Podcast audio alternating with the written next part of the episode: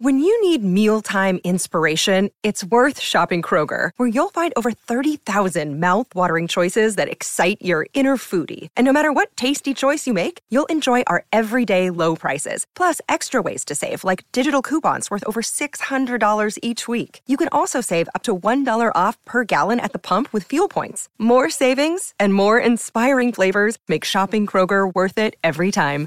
Kroger, fresh for everyone. Fuel restrictions apply. This episode is brought to you by Shopify. Forget the frustration of picking commerce platforms when you switch your business to Shopify, the global commerce platform that supercharges your selling wherever you sell. With Shopify, you'll harness the same intuitive features, trusted apps, and powerful analytics used by the world's leading brands. Sign up today for your $1 per month trial period at shopify.com slash tech, all lowercase. That's shopify.com slash tech. Recording. Do we have music coming in on this one? Nope. All right, in five, four, three. Do you need to restart? Oh, we don't do that until after we come back, Yeah. right? Okay, five, four, three. Welcome. This is the Tom Barnard Show. Filling in for Tom, I'm Dave Schrader, along with Andy Brandt Bernard. Cassie Schrader. we've got Dr. D. Carroll joining us later on in the show. More news stories and more right here on the Tom Barnard Show. Doug Sprinthal, Walser Automotive Group, Walser.com. Tell us about this warranty for life thing. I, you know, You you, understand a lot more about this than I do. Well, of course. I know you're not an automotive mechanic. So let me tell you a cool story. This just happened a couple of days ago. I got an email. Somebody emailed me at doug at walser.com and he goes, Hey, I bought a 2005, and I think it was a Honda Accord back in 2014. I'm having some problems with the engine. Uh, do I have any coverage? So I called the Honda store. We looked it up, and sure enough, the card qualified for a lifetime powertrain warranty. So it had to be under 60,000 miles at the time of purchase, uh, non Highline vehicle. And they covered the engine repair. Think about what that means. That's a 13 year old car, and the guy got his engine replaced. It doesn't cover every single thing on the car, but all the, it's like major medical coverage. So the engine goes bad, transmission, four wheel drive system. You're covered as long as you own the car, as long as you maintain it to factory standards. It's pretty cool. It actually is really cool. Well, I mean, it's a lot cooler than you or me. Well, it is really cool, though. Yeah, I mean, you know, 15 year old car. And that's why I buy all my cars, and my family buys all their cars from Walser Automotive Group, Walser.com, because of warranty for life. And you like working with me too, right, Tommy? Tommy? Tom? I, I don't think he's there. That's really nice. Very professionally delivered from Walser Automotive Group, Walser.com. Michael Bryant, Bradshaw and Bryant, what's the latest? Well, basically, we're trying to represent people who have been hurt, then talk to them before they talk to an adjuster. Uh, one of the key points is to make sure you know what your rights are before you start talking to the insurance company and they start asking you questions or they try to settle your case early and cheap. Well, what's interesting to me is, you know, a lot of people have fear of attorneys. It makes them very uncomfortable. They get nervous about it. What should I do? I've known Michael for years and years now, and I would highly recommend you. So that should be good enough for everybody because I don't endorse people who are dirtbags. Well, I, I appreciate that, um, but I guess the key is is people think I'll charge them if I talk to them. Right. So a lot of people call me up. It's like, how much is this going to cost if you call me back? Like, you want me to call you back? How much will that cost? I don't charge people. The only way I get paid is if we recover, um, if we get money from the the other side. And there's a lot of people I talk to that I never get paid for that are just part of giving them advice to make sure they know what they can do and what their rights are. And your record's terrific as well, we should point out. Well, it works. It's been good. It's been good, ladies and It's gentlemen. been good. And how do they contact you? And uh, e- either through our website, which is minnesotapersonalinjury.com, minnesotapersonalinjury.com, or at 800-770-7008. Michael Bryant, Bradshaw and Bryant.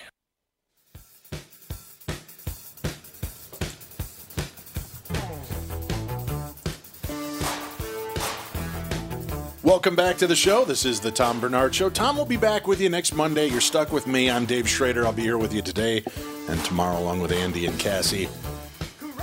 Andy, off air, you were saying that you uh, you powered through all the Harry Potter movies. Yes. And was that the first time you'd, you'd watched all of them? Technically, I had seen all of them except the last one before. Oh, the Deathly Hallows? Uh, I saw Deathly Hallows 1, but not 2. Didn't do the follow up. I just, yeah, I don't know. Didn't care enough, I guess. I figured I, I could pretty much guess how it was going to end. Uh, did you uh, now you you revisit the world of Harry Potter? Mm-hmm. It's been quite a while since I saw the movies last. Did, did it hold up for you? Was it good? Did you are you glad you made it through the, the whole series again? Yeah, they're good movies. Have you seen the first Fantastic Beast movie? Yes, I saw that. Did you now? I know we were talking about a little bit earlier. Overall, what did you think of, of the movie? If you had to give it a, on a scale of one to five, five being it's a great movie, one it sucked. Where would you put it? Eh, Probably three and a half. Three and a half. All right. So yeah, it was really good CGI. Uh, the story was fine, but it was just I don't know. They tried too hard to make it not Harry Potter, even though You know, that's a great explanation core, for it. It is Harry Potter, and they were tr- they were trying to basically say, "See, look, we don't have to have everything be the, be Harry Potter, but I mean, it's the universe." But yet in the new movie, they're they're definitely leaning t- more towards that. We get you finally get to visit uh, Hogwarts. uh, there's Albus Dumbledore, played by Jude Law as a young Dumbledore. You see a young McGonagall. Not that I'm giving away too much on this. You know, I mean, they're just kind of in passing characters, but you can see them setting the stage, and maybe that'll bring it in. This, uh, you know, my daughter, I was using her as a gauge. I took her to see the first one. She didn't care for it. Yeah? And when I said, "Hey, do you want to go see the second movie?" She goes, "No, not really." I go, "Come on, I don't want to go by myself." She goes, "Fine, I'll go with you." We went in. Her story at the end of it was, "Oh, it's better than the first one." Oh, Interesting. I said, "Okay," and I would agree. I felt it was a little better, but again, I just don't think they really. I get the vibe they just don't know who they want to appeal to. They don't know if they want to get new people or they want to get people who are familiar with Harry Potter and Right. say, "Look, it's Harry Potter." And and I think part of the issue is too that even as adults you could appreciate the Harry Potter movies and kind of like in the same vein you enjoy the movies like The Goonies or Stand by Me is you you probably hung out with these kids at one point you knew the brainy girl or the the dorky for mm-hmm. best friend or whatever you know everybody kind of fit into that. In this realm they're hinging the main character uh, Newt what is it Scaramounger or something like that Something like that. um, he's very uh, and and I, he's uh, what I would say is probably very high on the spectrum of autism. Doesn't make eye he contact. Has, yeah, he does have very strange mannerisms to him. and they definitely play that up even more in this one and i wonder Hmm. if there's if that's why they're trying to build kind of a cohesive group around him but I, I if there's this kind of break where you can have somebody who's like a Forrest Gump who's charming and, and obviously is dealing with with different issues Yeah. but you can appreciate the situations he finds himself in this guy just kind of feels alienated throughout the whole movie all the time to me it doesn't feel like they you know like Hmm. y- you don't question that people care about him but you just kind of it, like, it feels forced. Yeah, Yeah. you feel like everybody's forcing this, and that they're trying to maybe. And, and I'm all for taking movies and making the, the center of the character, you know, center of the universe, somebody that's a more entertaining character, somebody that's got a different outlook, right? Yeah. And if you've got an autistic main character, great. What are we going to do with it? But don't do it just because. Well, won't we be cutting edge? Yeah, just put a- because you can- an autistic yeah. person in the lead. And I don't know that they've ever officially said that's what he is. Yeah. But having been around some autistic children and, and Mm-hmm. adults, the no eye contact, the, the discomfort in being around anyone, the not wanting to be touched, the And whole scenario. That's happening a lot more too. Is um, giving leads traits just so they can say they have a lead with a certain trait, rather than you make the lead with the trait and then you write around that. Right. Rather, you write the story and then you think, you know what this story could use is you know a guy missing his left hand because that would be interesting, and then they just put that in, but then it doesn't have anything to do with anything. And people are doing that a lot more lately. Well, I think you know in the in the reach to make the world more politically correct, they're kind of alienating what made them famous to begin with. You know, when when they're revisiting even in the superhero realm, right? They've suddenly Yeah. now Captain America's a woman, and Yeah, or, or a black weird. man, and and the new Thor is a woman. I'm sorry, and you know this person is is now uh, Mm-hmm. Asian, or this person is. It, it okay, I, I get it, but isn't there enough strong personalities that you could create another Black Panther? Yeah, exactly. That that character can be themselves. Yeah, and you don't have to reinvent. You know, Yeah, does making someone Asian really change them that much? And if it does, then you know why should it? I guess is the question. And they did, you know, with the the Doctor Who universe. This was after 50 some years they put a female in the lead. Yeah. Of Doctor Who, which you know, I understand the progression and the whole idea and I was very open to this and my wife and I are, are fans of the show. But it feels like what they've done with the series in this case is it feels like we're watching another country's version of Doctor Who. Yeah. Well, it's probably not going to be around for a whole lot longer based on the viewing. I'm well.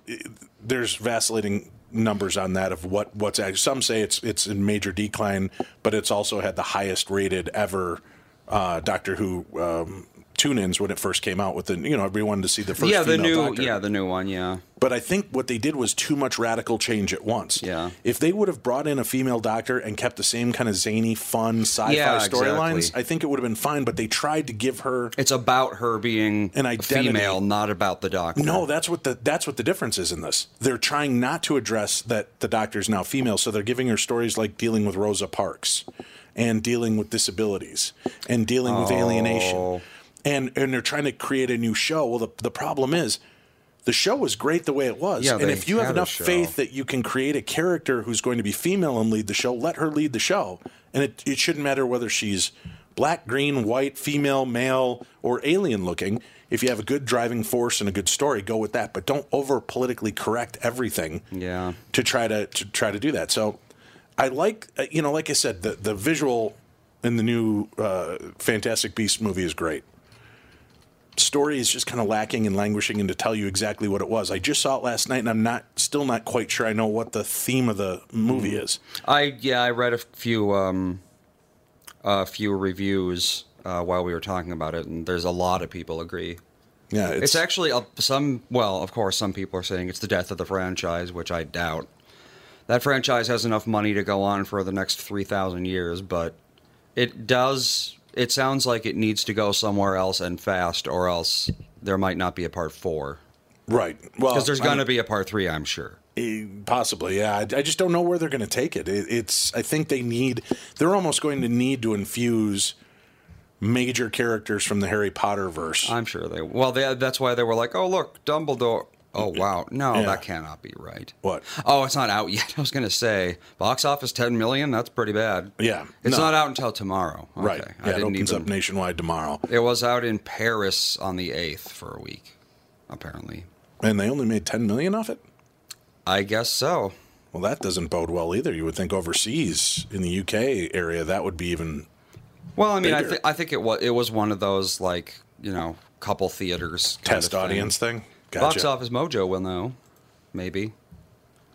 That's a good site when you want to find out anything Box about um, Office Mojo. That's the one uh, Lammers uses too. Oh. It's like if you want to find out how much a movie made, how many theaters it's in, uh, that is definitely the way to go. Well, you know what I noticed too about the audience? I kind of feel like the core audience is going to show up because they kind of feel they have to. Mm-hmm. It's it's like watching um, a TV series that starts to wane after a while. You kind of feel like, well, I got to watch one more just to see if they can make this thing turn around. And I, I kind of get the feeling that there's a false nostalgia for Fantastic Beasts because it's part of the Harry Potter world, and people will follow it just in hopes they'll get a glimpse of Harry or Hermione or or Harry's parents or something big will play into effect in the future. They definitely should have had more. Like, I don't think they should have just like had you know, Harry comes in and says, "Look, I'm here from the future" or some cheesy thing like that. Right. But they should have had more like little hints, like you know. Maybe he was in line next to someone who introduces herself as Lily Potter, and then that's all you see. Well, of her. that's what I think they're doing with this one because they are they've already brought in uh, Hogwarts, they've brought in Dumbledore, a, Yeah. a glimpse of McGonagall, they've made some other references to let you know that there are things happening. Um, Right. you know, so as it, as it progresses, it may turn into that, but it's just kind of like I don't know that you want to take two whole movies to build up to that. Yeah, You they know- should have done it in the first movie. Right. Give- Not give some don't fun. make Dumbledore a character in the movie, but do say, "Look, Dumbledore's here." So you know who knows what might happen with him in the Right. future. Yeah. Well, they kind of in this one it had to happen because you understand, and I don't want to do any giveaways on it, no spoilers, but you understand why Dumbledore's a big part of the story, and that's great. I don't mind seeing young characters from Yeah. the original movies and get to see where they came from and what's happening. But uh, yeah, so if you're interested, go see it. It's definitely more of a matinee movie. I do think you should see it on the big scope because the screen and the visuals are stunning. Oh yeah, definitely. Uh, and it's one of those that I think if you wait till you get it on Netflix or Redbox, you'll wish you would have seen it on a big screen just for the effect. Well, I mean, hey, an 8K television is only like twelve thousand dollars. So How big is that? uh, seventy inch. Oh. 70 inch 8K monitor that'll do it. But you know, 8K? 8K, yes. Oh. That's the new So that just looks like I'm looking out the window?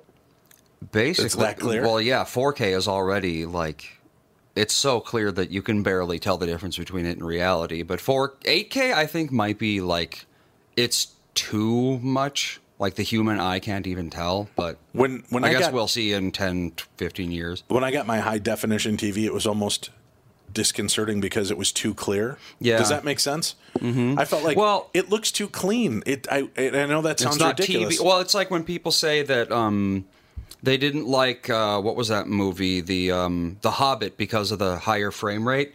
They didn't like it because it didn't look like a movie, which really is a nonsense thing to say if you think about it. But because it didn't have the slightly choppy or blurry frame rate of a movie, they didn't like it just because it's not what they were used to. I, and I understand that because when I got the high def TV and I watched Yeah. it, and you're watching these shows, I feel like I'm not watching a show. I'm watching somebody's home video. Yeah, it's like, yeah, it's It's and it's weird, maybe because we don't know how to put it in the right context of how to mm-hmm. explain it. Because you are watching some guy with a camera, Right. It's just when it was blurrier, it was easier to like dis, you know, remove yourself from the idea that you're just watching someone move a camera around, Right. But you are. Yeah, there's that. Uh, there's that. That kind of break between you and what you're watching. Although we're not far away now, you've seen all of these different projects that are coming out with holograms and 3D. Mm-hmm. I'm wondering how much longer till we're in a completely immersive world where we've got the wraparound glasses, and while we're watching the movie, we can tilt our heads to see different ratios. Where it's going to happen pretty soon. that can't be too far away. I actually had a thing. Um, it's on my phone even. Um, the Samsung has a thing that you can snap your phone into, and it turns into a VR thing. Right. And uh, there was like a little uh, Lego Batman thing where uh, you just uh, put the phone in the thing, and then you put the goggles on, and then you're basically on like a little um, like a monorail kind of thing going down the track, and you know stuff's happening. You're in Batman's cave. And he's there talking to you and everything, but you can look around and you can see, you know, Oh, really? So it's giving you 360 it's a 360 degree. It's basically a 360 degree movie. Does it give you? Um, did it give you headache? Did it give you any kind of? See, when I've I used the VR I goggles, sick, but I didn't. I, did. I was sure I was going to get sick because I have bad car sickness, but Uh-huh. if you're sitting down, it helps a lot. Okay, Yeah, standing up, a lot of people get sick, but not so much when they're sitting down for some reason. gotcha. But See, I can't watch shaky cam movies. I break into sweats. they just make me I like feel my sick. eyes hurt. Yeah, it's well, it's because it's tricking your brain. Yeah. there's visual movement, and Yeah, your brain's like, "Something's wrong moving." here. It- so it tricks your brain into believing you've been poisoned. Did you know that? Mm-hmm. So that's why you start sweating and you feel nauseous. Your body's thinking, "We got to Right, get this out of us," which is weird. But the VR stuff, I'd love to see. But I think we're not far from that visual world. Not far, yeah. And there's that concert now. Um, I think it came out last year. Roy Orbison concert in England, where it was a holographic Roy Orbison on stage performing with an orchestra. Hmm. Mm-hmm. And it's it was interesting because while he's playing, he would turn to the you know to the bandmates when they were doing certain things. So obviously they saw the video, they knew what they were doing, so they would make the motion in time with the hmm. with what was going on. The other thing I noticed though with with a character like Roy Orbison in a hologram form, I could basically put a Roy Orbison wig and, and glasses on you and have you go up and lip sync and I could film the whole thing and then put in a much cleaner hologram. Yeah. Because Oh, totally, yeah. to me, it, it almost again looked too clean. I, I was like, I don't know if I'm looking at Roy Orbison or somebody dressed Mm-hmm. up like Roy Orbison being shot against this with lip syncing to actual Orbison music. Yeah. But do you think we need to, the chance to see some of these celebrities perform again and, and get a chance to see them come out? I mean, to me, it's kind of fascinating. Uh, but I don't, you know, then what is the ticket price? Should I pay full Yeah. fifty, sixty dollar ticket price to see a, a basically a visual representation? Yeah, that would be a little. I mean, there is a lot that goes into making those, but there's also the fact that you're paying. you're as long as the artist doesn't get too much for not doing anything. I guess is the thing. Well, most of them I think are going to be dead artists revisited. Ah, well, then I guess that's fine. Let's uh, we'll take a break. We'll come back. I've got some strange news stories right here on the Tom Barnard Show. It's Tom with an update on my successful weight loss journey. I'm down 92.5 pounds, and I have the Sheehy brothers and staff at Nutrimost Twin Cities in Plymouth to thank. The Nutrimost program is amazing. I lost over 40 pounds during each of my first two 40 day rounds. This is a program, literally, it's a program that anyone can do, and you'll have great success just like me because it is customized for each individual person, and the staff at Nutrimost Twin Cities in Plymouth will be there for you every step of the way. Nutrimost just wants everybody to live their healthiest life, so they're offering an early bird Black Friday sale for a very limited time. You, your family, and friends can receive 25 to 35% off the cost of a Nutrimost program, and Nutrimost will guarantee that you lose 20 pounds or more. Nutrimost helped me change my life, and they can help you too. Health savings accounts are welcome, by the way. To schedule an appointment, call 763 333 7337. 763 333 7337. A program that benefits the homeowner and not the realtor? Do you want a guaranteed offer on your home? Hey, it's Tom with my realtor, Chris Lindahl, who has some exciting news to share. Hey, Tom, we are super excited to announce our guaranteed offer program.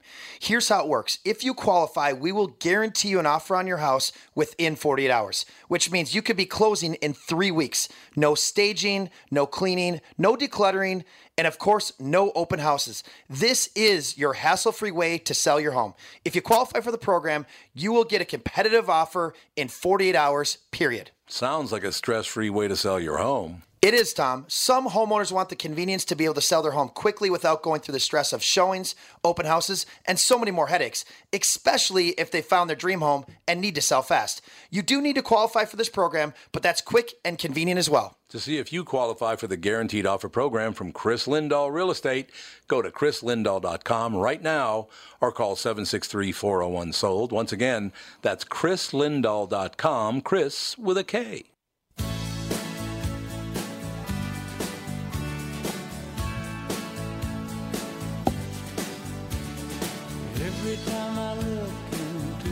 Maybe we're coming too far along as we're talking about technology and entertainment. Maybe we're coming too far along that we're going to bastardize too much of this. I'm I'm all for kind of the concept. I thought it was pretty cool at the end of Rogue One to see a young Carrie Fisher. Yeah. Mm. Right. Spoiler alert, in case you haven't seen it. But I, I thought it was pretty cool the way they did that. Uh, although to me, I still think they're way in their infancy of that. We'll have to see when they come out with the 20th anniversary edition of Rogue One and they've figured out how to make it look better. Because to me, it looked like a rubber mask of Carrie yeah, Fisher. it was very. It was too clean. and Wherein, yeah, y- uh, I'm. Have you heard of the uncanny valley? no, It's a concept that basically says that um, as things get uh, more realistic, uh, they become more familiar looking. So, like Toy Story 1 versus Toy Story 3, 3 looks like, you know, 1 kind of looks weird now mm-hmm. because 3 oh, looks the better. animation. Yeah. But once you get to a certain point, the familiarity drops way down because it's so close to reality, but something's just off about it. It's mm-hmm. like, you know, seeing someone with, you know, a neurological disorder or something. It's like they something is just slightly off, but you don't know what exactly. which is why I think Toy Story was smart to not include too much of the human element. Yeah. Because they couldn't get as realistic as the toys look and the, the houses and everything else. When they tried to do the human form, Yeah. human it's too difficult to do. don't they don't look right, right? Like like even the what was it Polar Express movie when they did that A kind lot of of motion people- capture yeah. stuff. That's just weird it's to me. really Yeah. weird looking. it doesn't look right. It's uh, it, it leaves me feeling uncomfortable, Yeah, which is so weird to say, right? The I mean, place, it is what it is. The place just before indistinguishable from reality is the worst place to be, Mm-hmm. basically, and that's the place that we're. Uh, I don't think we're quite in yet, but we're very close.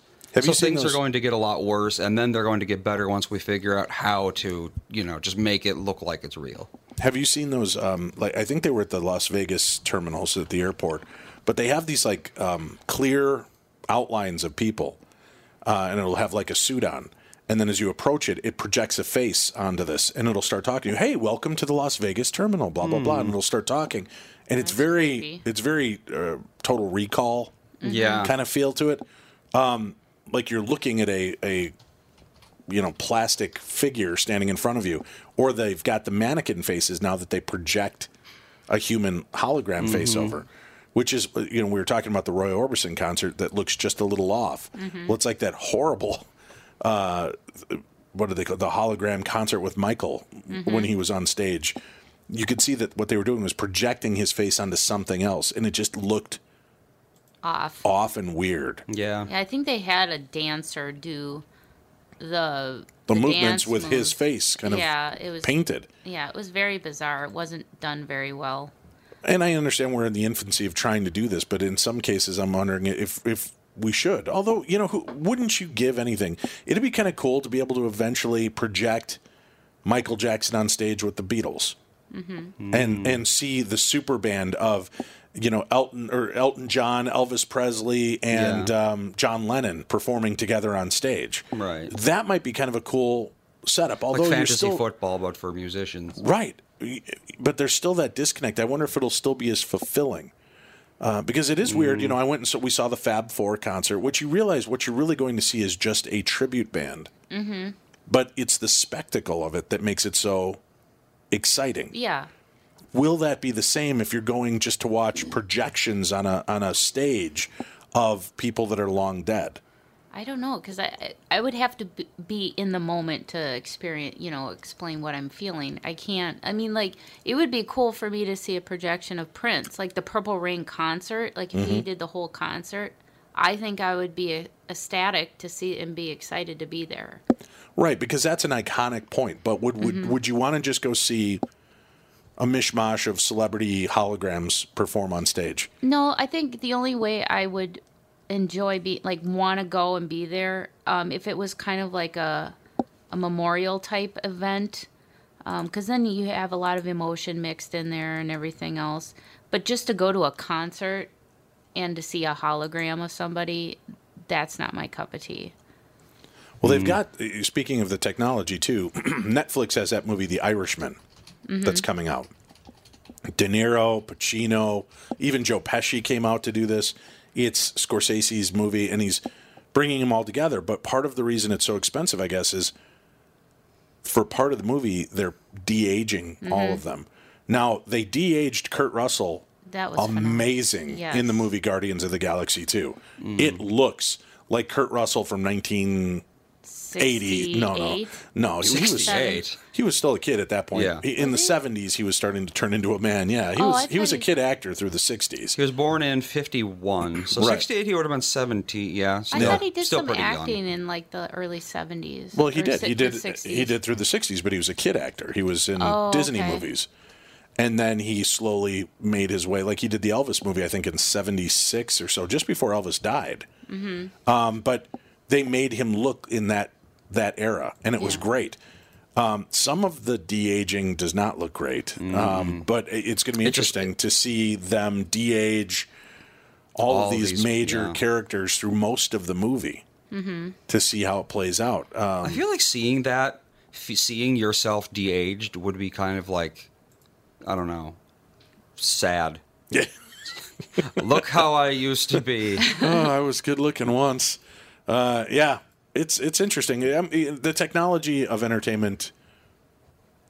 I, I'd be interested in seeing where it goes. I, you know, t- talking about the holographic concerts. You know what I might be more willing to do is if it's one of those wraparound VR concerts where I'm literally. are going to be I much- could sit at home, listen to it, and watch it as though I'm in the in Mm-hmm. the stadium as part of the concert. Yeah. Mm-hmm. That to me, and that might even be the way to go for people that can't afford the insane ticket prices. Yeah, that For those people that want to go live to the concert, you can go see Paul McCartney live and spend your two, three hundred bucks a ticket, right?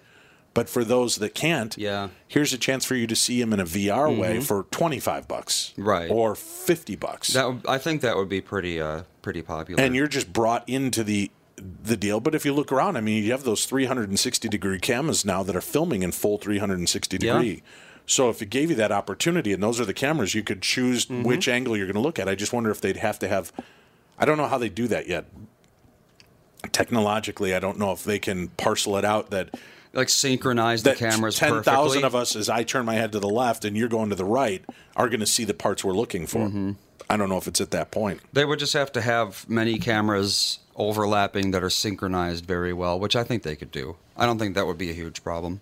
I do know, like, I think it was last, it was like New Year's or something like that. I, um, on the, the VR thing that I was talking about, I had the option to, like, watch, I don't know, it was like the London fireworks or something as they were happening in 360 VR. So, Oh, really? yeah, they've got them.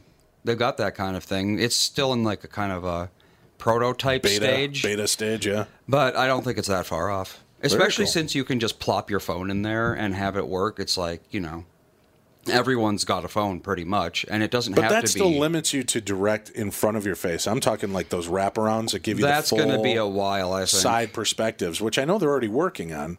But it, I think that's going to be that immersive Yeah. situation. The screens that are able to do that are, yeah. I'd, I'd say, well, the real problem with that is they're still using the technology where they have lenses in the headsets that focus on the screen. And as long as they're using lenses, you're going to be limited to where, you know, inside a lens. It's like wearing glasses. I can see outside of my glasses, and there's they don't make glasses that you can't see outside of. So really, the only way to do that would be either figuring out how to make screens that. Well, I'm not talking about the screens. I'm talking about it being projected on the lens itself, like a VR, you know, so that kind of like Google Glass would pop it up and, and you Mm. Right, could see the scroll. If you had the wraparound sunglasses, like the old people sunglasses, you know, that go over your glasses, that come around the sides. If you're able to project, if that's the mini Projection's LCD gonna be- screen, yeah. inside your your realm, that should be, I think, probably where they'll where they'll take it next. Or in well, in the distant future, I think it's going to be in the form of something like a contact. You just put it in your eye, and there you go. It's a screen. That would work very, very well. Talk about but- messing with depth perception, though. Holy cow! Yeah, that, uh, and especially it's like you know you uh, the like it it won't turn off or something. It's like it it freezes and then you can't see. That wouldn't be good. Yeah. You, get, you just got a It's frozen buffering, picture of a concert buffering. in your eye. or yeah. it starts to short out on your eye. Yeah, Yeah. That's, that's not going to be good either. Yeah, considering VR headsets, uh, they still need to be. They take a lot of power. They get pretty warm, uh, not in your face, but they're big because they get warm, you know, elsewhere. Right. Um, a lot of them need to be plugged in, so we're still quite a ways off from that kind that kind of thing. I don't even know if it's going to be possible. Getting that much power in the form of a contact lens, Yeah. but a wraparound projector. But kind of something thing- would have to be. See, in the glasses, you could actually have something that's projecting onto the lens. From a contact, where would that be coming from? Well, I mean, like it would be actually inside your, pu- or not inside your pupil, but like right on your pupil, so that anything that appears on the contact is all you'll be able to see. Because anything coming from the outside will be blocked by the contact. Okay. You'd have a lot of people like myself that can't wear contacts that would just absolutely be bummed out. Yeah, I yeah. Well, actually, in that vein, um, I have a Windows VR headset that you plug into your computer, and it can do a lot more things than the phone one. Uh, but for whatever reason, the lenses that are inside there aren't adjustable, so what you see is going to be based on how good your eyesight is. And my eyesight is horrible, so the only way I can use them is with contacts Gotcha. because these my glasses won't fit in there. Right. So they they still are like if you have bad eyes, then you're pretty much screwed. Although the weird thing is this one can be uh, focused. So you know my three hundred dollar Windows headset can't be focused, but the fifty dollar Samsung one can. Mm-hmm. Hmm. I don't know. Weird. Now, New Jersey family terrorized by the Watcher is finally opening up about their creepy ordeal. A New Jersey family terrorized for years by a mysterious figure only known as the Watcher shared new details of the harrowing ordeal in an interview published Tuesday. When Derek and Maria Broaddus brought, bought their home in Westfield in 2014, they fulfilled a lifelong dream. But soon after closing, it became a nightmare as the family began getting letters from the Watcher, a shadowy figure who cryptically referred to secrets hidden in the house, according to the cut. The Watcher, who appeared to threaten the Broadduses' three children by name. It has been years and years since the young blood ruled the hallways of the house. Have you found all the secrets it holds yet? Will the young blood play in the basement, or are they too afraid to go down there alone? That's what one letter read, according to the cut. I would be very afraid if I were them. It is far away from the rest of the house. If you were upstairs, you'd never hear them scream. The family members eventually reached their breaking point and went to live with Maria's parents. The Broadduses first attempted to sell the home, which they had bought for nearly 1.4 million, but they couldn't find a buyer. I was a depressed wreck, Derek told the cut. It's like cancer. Sometimes I wake up in the middle of the night thinking, what would my life be like if I didn't if this didn't happen? We lost Christmas a couple times and you just don't get that back. Maria told the outlet she would uh, have terrifying nightmares about the watcher, including one dream involving a man wearing these boots, carrying a pitchfork, and calling to the kids. The letters were delivered to the Broaddus's home through the mail. The le- letters had been processed at a U.S. Postal Service distribution center in Kearny, located about 20 miles west uh, or northeast of Westfield. The Broadduses con- uh, contracted the home's previous. Good God. The Broadduses contacted the home's previous owners to see if they too had been subjected to the Watcher's torment. Andrea Woods, who had lived at the home with her husband John, told the Broaddus family she once received a letter from a person claiming it was their turn to watch the house too, according to the cut. But Andrea said it was the only such letter she received in 23 years at the Westfield property, and she ended up just throwing it away. The increasingly desperate Broaddus family then called in several experts, including a former FBI agent, to crack the case. But that investigation is stalled and only succeeded in ruling a few suspects out. Some neighbors have even been accused uh, of the, or have even accused the family of making this whole mystery up. There's a natural tendency to say, I've lived here for 35 years, nothing's happened to me, Derek Broaddus said. What happened to my family is an affront to their contention that they're safe and that there's no such thing as mental illness in their community. People don't want to believe this could happen in Westfield. The Broaddus family no longer lives at the home, but instead rents it out. Derek Broaddus told The Cut he and his wife try to avoid the house unless they absolutely have to, and noted that the family is losing money as the rent they paid doesn't cover the property's uh, mortgage. What a weird story. We'll keep uh, updating on this as, as more information comes out. Stay tuned. We've got more coming your way right here on The Tom Barnard Show.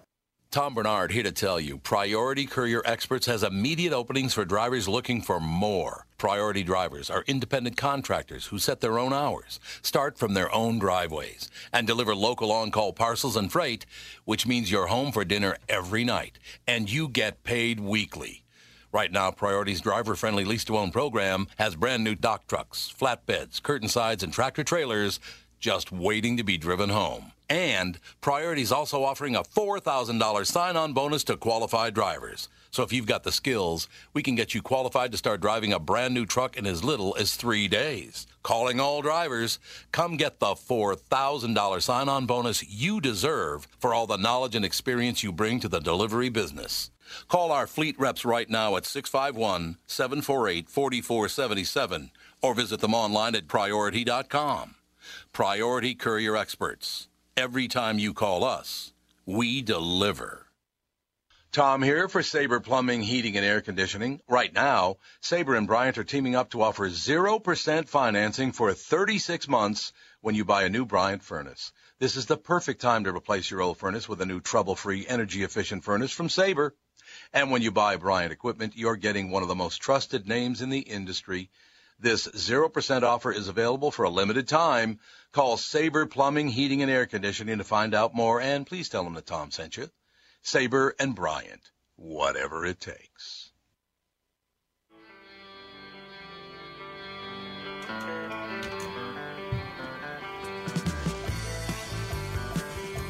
Welcome back to the show. This is the Tom Barnard Show. Joining me now, Dr. D. Carroll, a speaker, coach, and consultant dedicated to helping people liberate themselves from their past and reinvent their lives.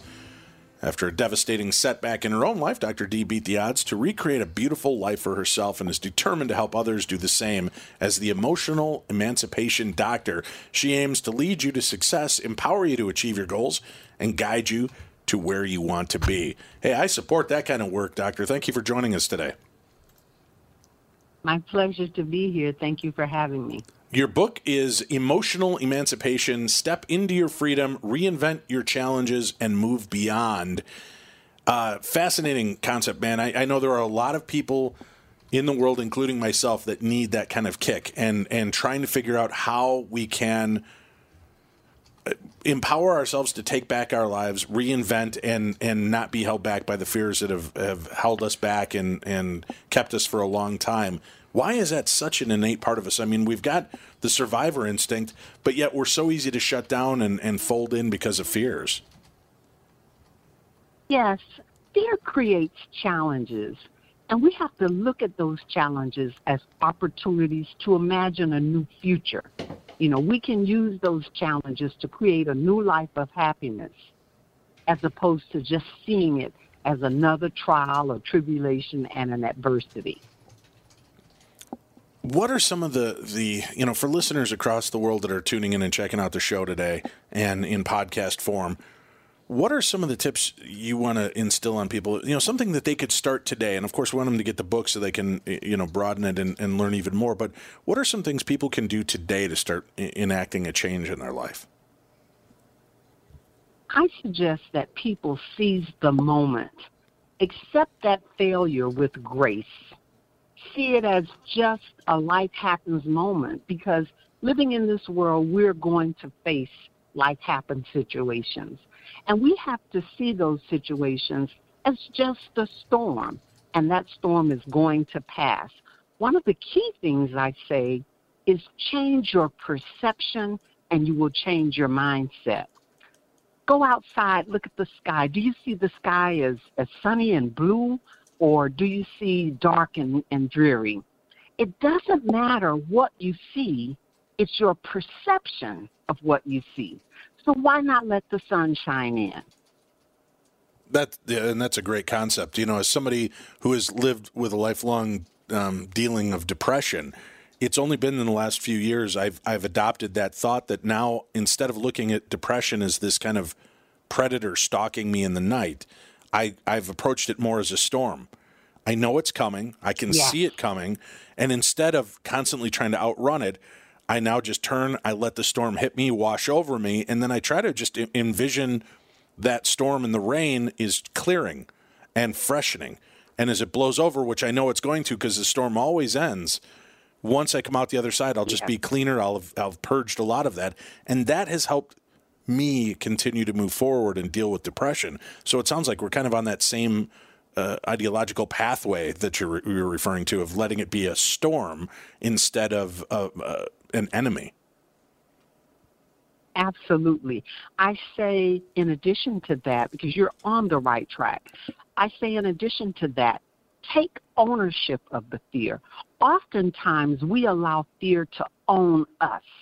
We want to take that back and take ownership. And what does taking ownership mean? Simply taking a stand to fear no more. Receive it, embrace it, and move beyond it people love to stop, examine the things that are hardships in their lives, and instead of looking at it, learning from it, and discarding it, they hold it up like a shield. Like, I am this way because of this and because yeah. this happened to me that happened to me and instead of allowing to say hey i've learned from these experiences those experiences were tough but i have come through it it's pity me, feel bad for me, understand me. I can treat you like this, Dr. Carroll. And I only yelled at you because I've had to go through all of this instead of kind of letting it go. Why do we feel so um, enamored with the idea of holding on to horrific moments in our life and holding on to these things as a shield or almost like a badge of honor as opposed to letting it go and not letting it rule us or or define who we are because fear will, uh, it doesn't allow us, I should say, to see the adversity as a challenge.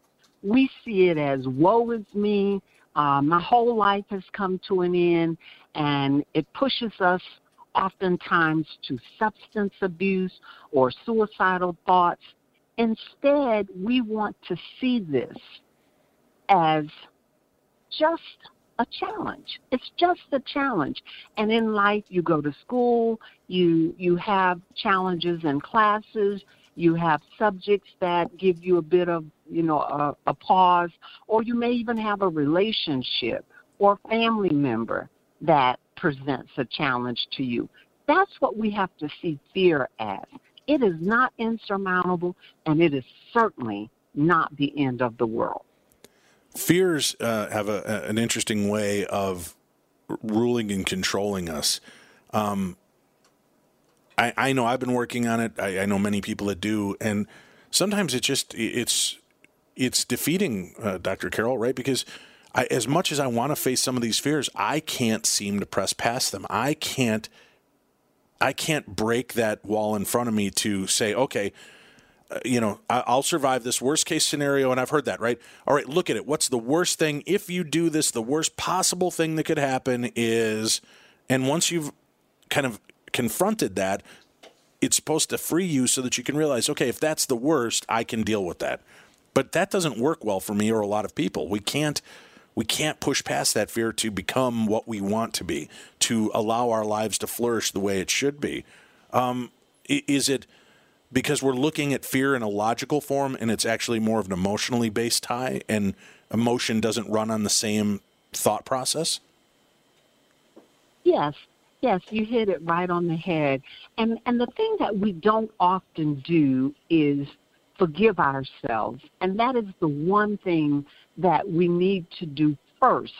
Forgive yourself for being in that place that you're in. Love yourself. And those two things oftentimes will set you on the pace or put you where you need to be to start this new venture, to start this new approach. It is not the easiest thing for people to face, but quitting is not an option. And when you allow fear to come in, excuse me, it controls you. It defeats you. It breaks you all the way down. And that's not where you you don't want to allow that. You want to take control of your own destiny. Now imagine this four-letter word having so much of an impact that it can change who you are. It can uh, chart out your path for your future. You don't want that to happen. Take ownership of that fear and deal with it. Face it head on. Oh, but Dr. Carroll, it's not just me. My boss is horrible. My kids don't listen. My my spouse is uh, always putting me down. I've put on that extra weight. I can't figure out how to get off. We're such a victim to our own lifestyles, mm. and and we have a hundred reasons yeah. why we can't push past fear. Um, uh, you know, I mean, are there how how dedicated does one have to be to to shatter this? Uh, you know, I want all the change in the world, but man, I can see every storm cloud that's going to come in in my way between here and that goal line. How how do we start to restructure the brain and our thinking so that we can stop focusing on that negativity? It, it, that's that chatter, that mind chatter, that monkey chatter that always you know, chirping in our ear, telling us how we can't do things, that does seem to continually roll it. And do we start by teaching our kids at an early age how to defeat that um, instead of waiting till I'm 51 and it's deeply ingrained and now I got to figure out how to recalibrate and reboot my entire system? Yes, I definitely suggest that we as parents, you know, take our children early in life and teach them about fear, teach them about emotional baggage and holding on to the negativity, even down to riding the bike. When the kids fall off the bike, you you grab them, you kiss, you know, oh, mommy's going to kiss it and it's going to go away, as opposed to saying, hey, look, this is what happens in life. You're going to fall off the bike maybe again. And in life, you're going to fall off certain situations or certain things or endeavors that you embark on.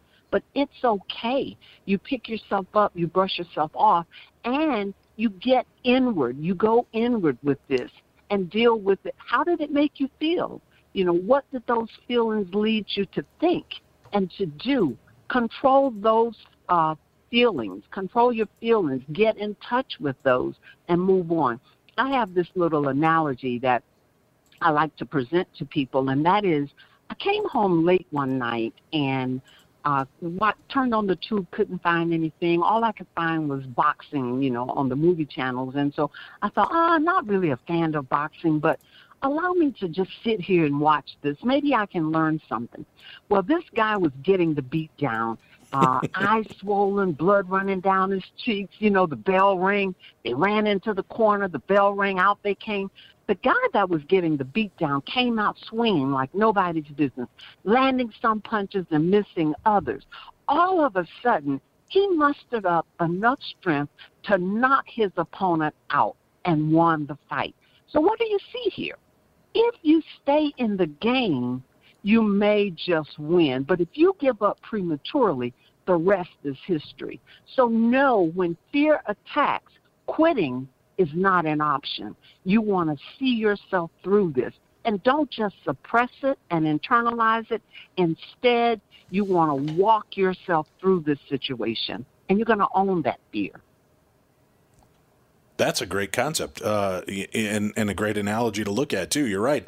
How many times have we seen a sporting team that is so far behind, and you, then you've got a leader like an Aaron Rodgers or a Brett Favre or a Peyton Manning yes. or a Tom Brady, when the rest of the world is throwing their hands up saying, This is over. This war is it's is over. won all of a sudden the general steps behind the, the gun and you just start seeing things happen that defy logic defy, defy explanation. And it's because they didn't buy into the same concept all the rest of us did.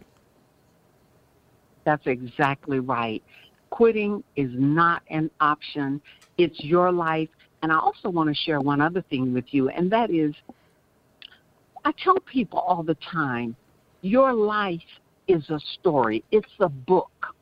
The first chapter of your life is your birth. The last chapter is your death, and all the chapters in between represent the life you live.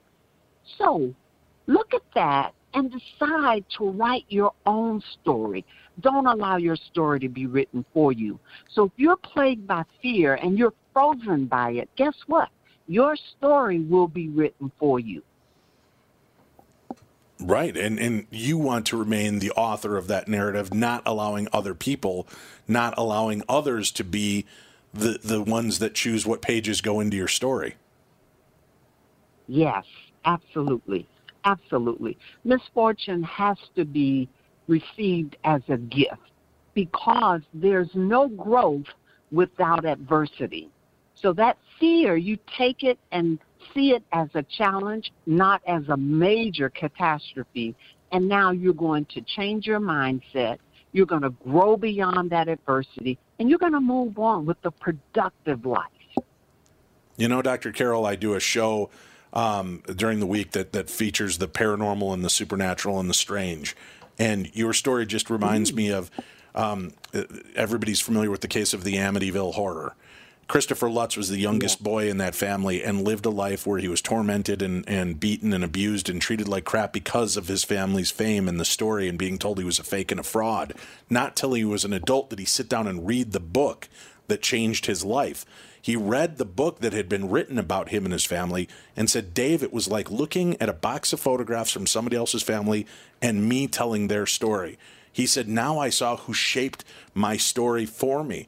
And once he took that back, he became a more well rounded person. Once he realized that he was not going to let somebody else write his story anymore and he would tell his own and he would become the author, he became a much more empowered person. You're right, that is a fascinating aspect of it. And I think if people can engage that concept to take back their power and stop giving power to everything else in the world and victimization, there is a much bigger, brighter, bolder world in front of us. Dr. D. Carroll, Thank you for joining us. Emotional Emancipation Step into Your Freedom, Reinvent Your Challenges, and Move Beyond. That's the book. We'll have a link up to that. That's it for today, folks. Thank you all for tuning in. I'll be back again tomorrow, right here on The Tom Barnard Show.